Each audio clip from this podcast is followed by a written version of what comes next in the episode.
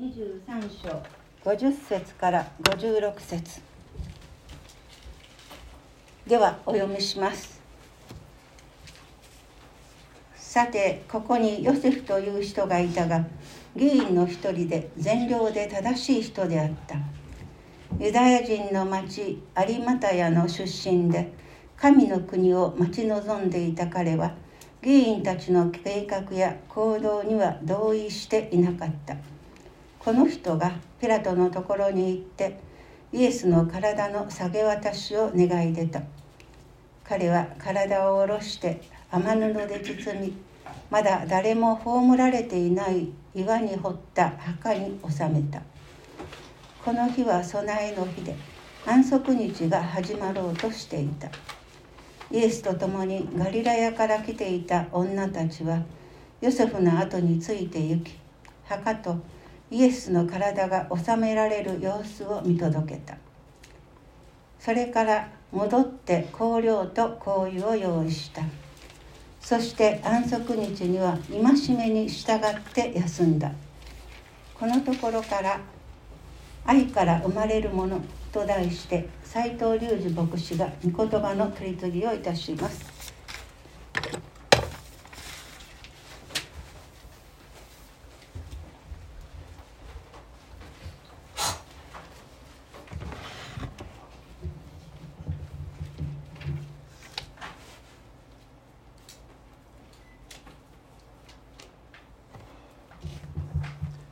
おはようございます。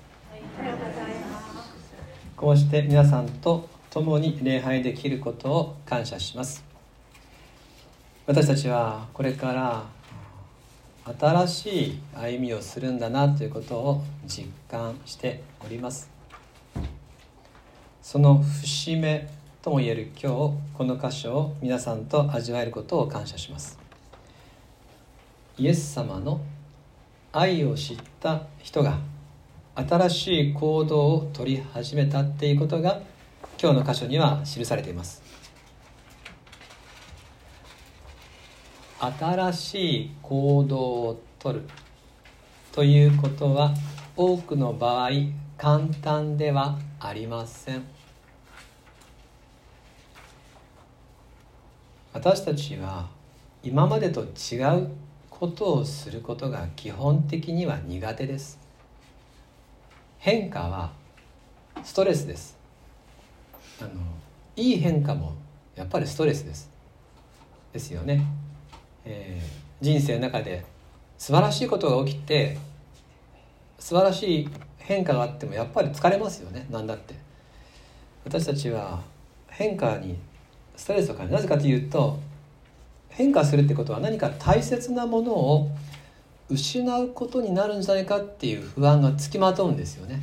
自分は何か大事にしてればしてるほど変わる時にはこれはなくならないかなっていう不安が生じます。それでつい身構えちゃう。体がこわばってしまう。立ち止まってしまう。口ごもってしまう。動けなくなる。イエス様が十字架にかかられた時イエス様を信じていた多くの人たちいましたがみんな立ち止まってしまいしまい口ごもってしまいました。みんな弟子と呼ばれる人たち信者と呼ばれる人たちがみんな動けなくなってしまいました。これが私たち人間の現実。です。私の姿私たちの姿です。動くべきだと分かっていても動けない。けれど読んできたようにイエス様が息を引き取ったその瞬間から何かが変わり始めました。十字架の死を目撃した人たちの中に新しいことが起こり始めたっていうのを前回ご一緒に見ました。百人隊長の告白とか。イエス様をあざけっていた人たちが悔い改めながら帰っていたことなど。今日は愛から生まれるものと題してイエス様の愛が人々にどんな変化をもたらしたのかということをご一緒に見てみたいと思います。50節。さてここにヨセフという人がいたが議員の一人で善良で正しい人であった。ユダヤ人の町有マタヤの出身で神の国を待ち望んでいた彼は議員たちの計画や行動には同意していなかった。この人がピラトのところに行ってイエスの体の下げ渡しを願い出た。有マタヤという町の出身のヨセフという人物。この人はユダヤの最高宗教会議サンヘドリンのメンバーです。そして実は密かにイエス様を信じていました。彼は最高議会の議員です。そしてイエス様を信じてました。だったらイエス様が裁判にかけられてる間私は十字架に反対だというチャンスは何回もあったはずです。けれど彼は行動しませんでした。でもイエス様の十字架の死に様を目撃した時彼の心に変化が生じました。イエス様が愛の方だと思っていた。けれど最後まで変わらない。最後まで愛だった。それを知った時彼の心もまた定まったんです。愛から生まれるもの。一つ目は勇気です。今ルカの福音書を読みましたがヨハネの方はヨハネの福音書ではこういうふうに書いてあります。その後後でイエスの弟子であったがユダヤ人を恐れてそれを隠していたアギマタヨセフがイエスの体を取り下ろすことをピラトに焼いた。ヨハネ19章38節。ユダヤ人を恐れて隠していたってことがヨハネには書かれています。またマルコの福音書の方では、これは15章43節ですけども有馬出身の政府は勇気を出してって書いてあるんですよ。福音書を比べてみると彼は隠していた。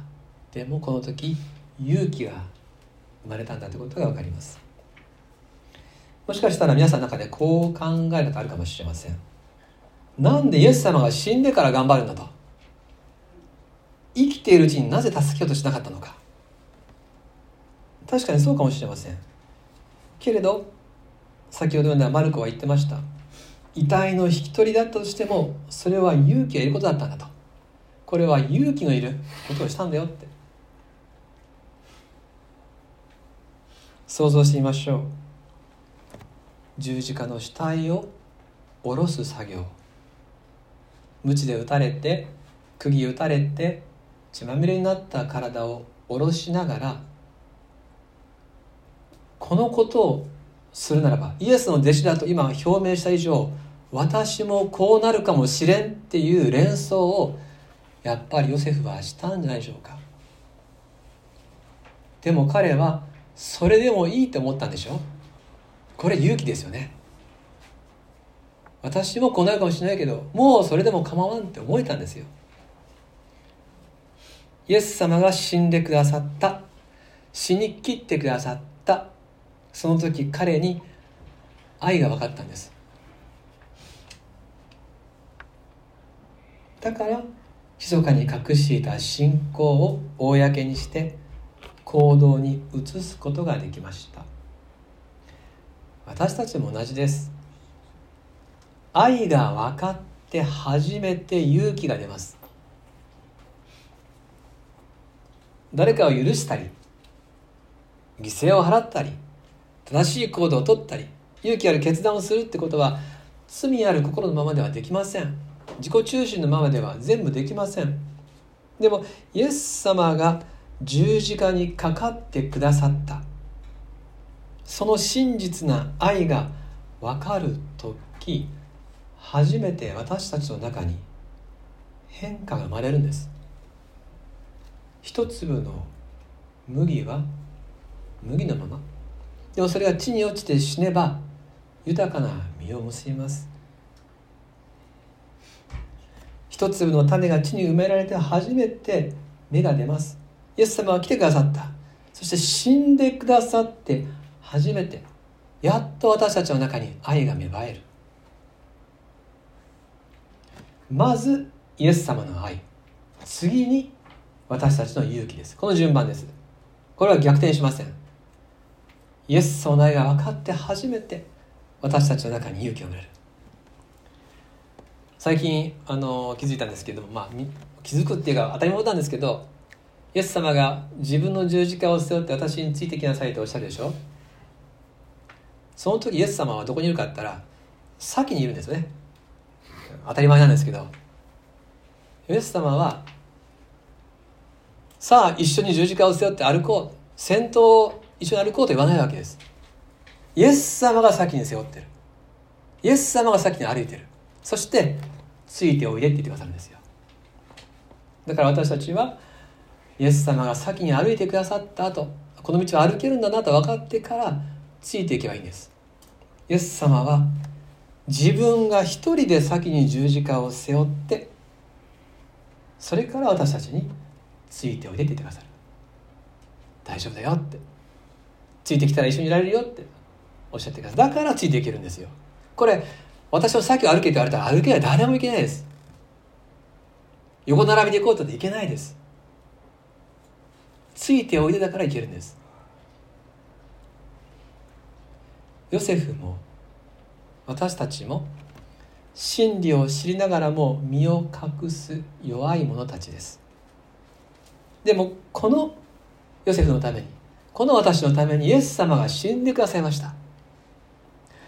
この愛を受け止める時私たちの中にも信仰を行動に移す勇気が生まれます。全ては恵みです。一切は恵みの技です。愛から生まれるものの一つ目は勇気。二つ目。それは最高の捧げ物です。有馬太のヨセフ。とイエス様の女の弟子たちがそれぞれしたことを見てみましょう。ルカの福音書23章53節。彼は体を下ろして雨布で包みまだ誰も葬られていない岩に掘った墓に収めた。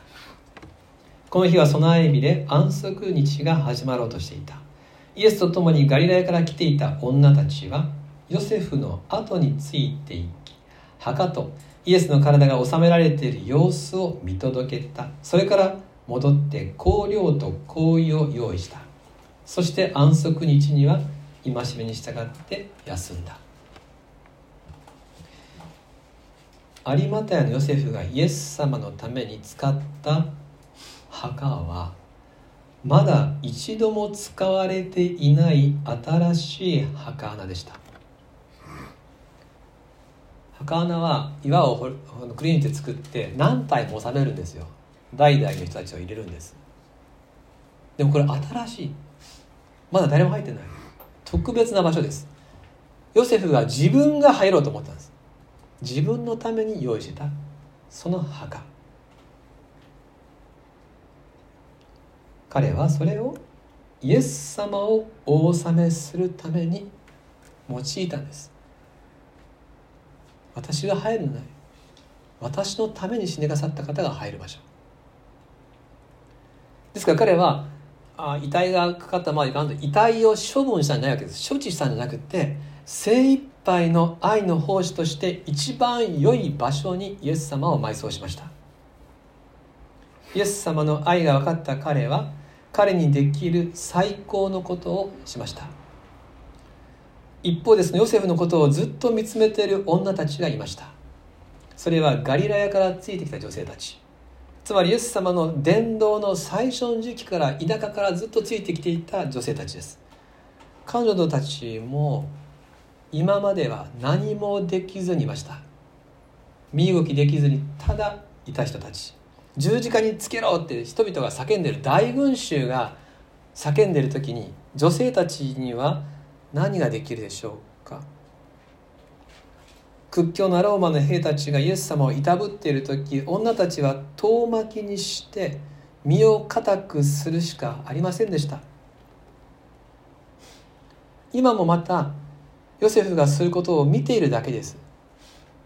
ただ見続けている。でもその見つめ方っていうのは体中を目にして愛するイエス様の体が葬られるのを見届けているんです。一部始終を心に刻んでいます。どのようにどこにどんな感じでイエス様が葬られているのかを女たちはひたすら見届けています。そして私に何ができるだろうかと考えている。安息日が始まろうとしていました。安息日って夕方から始まるんですね。日が暮れようとしてました。彼女たちは帰ってから自分たちができることをしました。イエス様のお体に香料と香油を塗ること。その遺体に精一杯の施しをすること。ここで「用意した」っていうふうに50節訳されている言葉はすぐ間に合うようにする。すぐ使えるようにするっていうそういうニュアンスがあります。日曜日の夜明けを彼女たちは今か今かと待って完全な準備をして備えたんです。これがガリラヤから来た女性たちにできる最高の捧げ物でした。ヨセフも女性たちも彼らにできる最高の捧げ物をしようとしています。それはイエス様の愛を知ったからです。彼らはイエス様を見殺しにしたわけです。何もできんかったんです。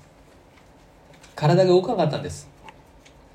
でもその見殺しにしてしまった自分たちのためにイエス様ご自身がご自分が最高の捧げ物となってくださり命を差し出してくださいました。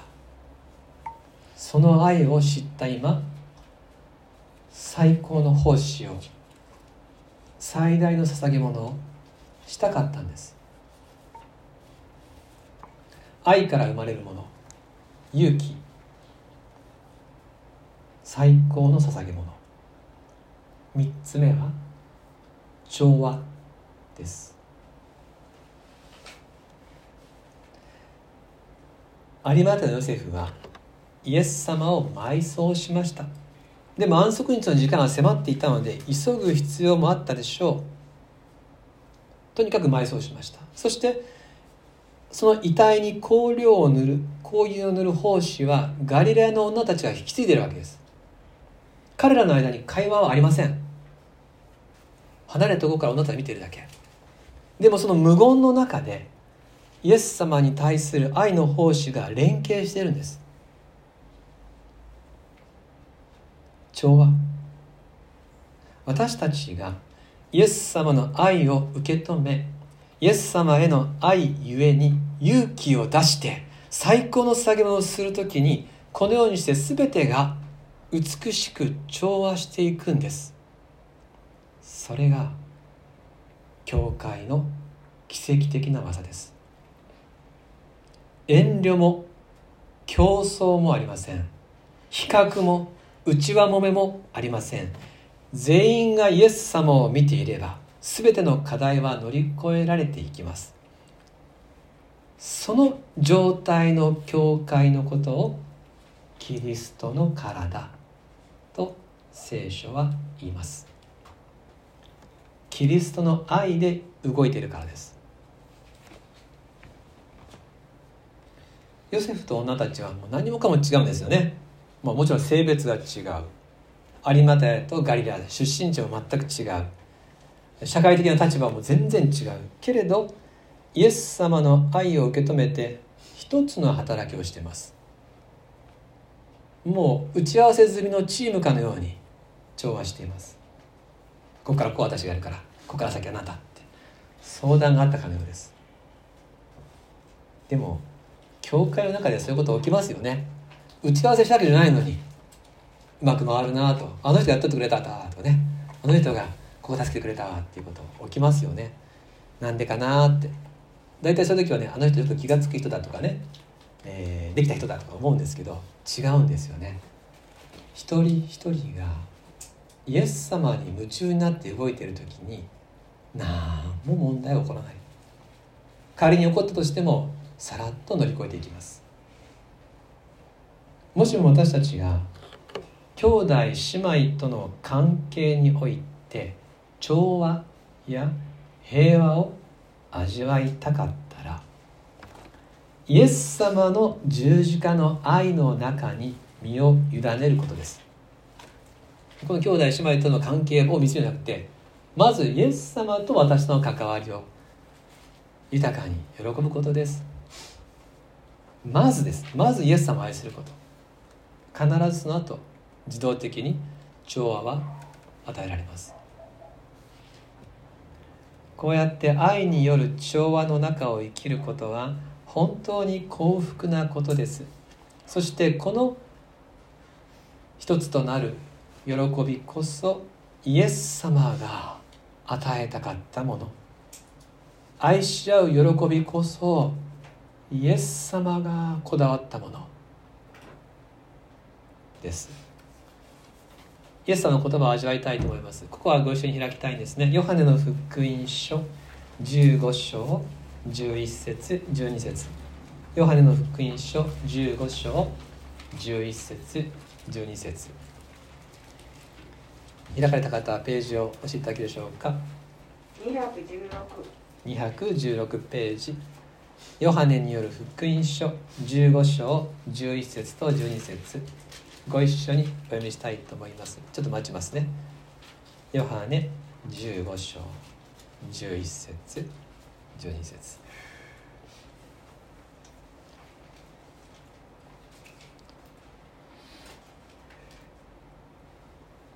3はい。私の喜びがあなた方のうちにありあなた方が喜びで満ち溢れるようになるために私はこれらのことをあなた方に話しました。私があなた方を愛したようにあなた方も互いに愛し合うこと。これが私の戒めです。イエス様のこだわりの戒めはなんと愛し合うこと。そしてそれはあなたの喜びが満ち溢れるためよって。私たちの幸せのための戒めでした。イエス様の愛は私たちに勇気を与えます。イエス様の愛は私たちに最高の捧げ物をしたいという願いを与えます。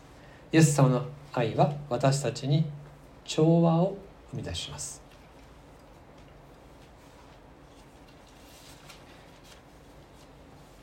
だってそうですよね。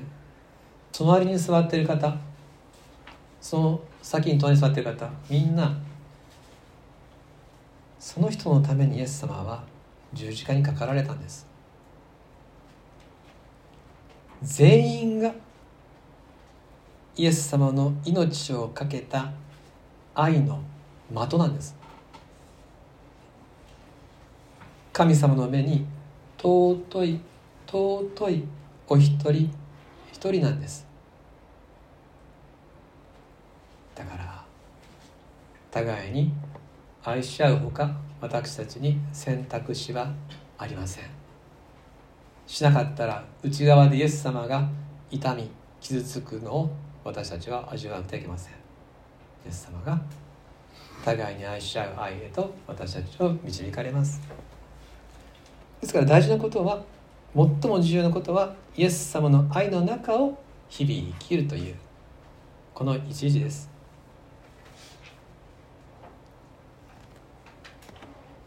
以上見てきましたようにイエス様の十字架の死を見届けた人たちが愛を見愛を受けて愛を捧げました。私たちもそれぞれに弱さがあります。変化の中で動けない時また出し惜しみしちゃったりする時人目を気にして萎縮したりする私です。でも私たちは変わることができます。なぜならばイエス様の愛が心にあるからです。ご一緒に自分に問うてみたいと思います。最後に自分の心に問うてみたい。あなたはイエス様の何を見ましたか？あなたはイエス様から何を受けましたか？あなたはイエス様に何を捧げたいですか？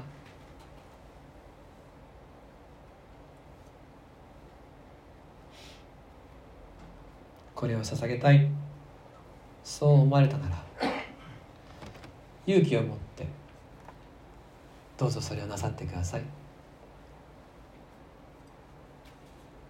お祈りします。天のお父様。イエス・キリストの十字架の死が人々の心に決定的な変化を生み出しました。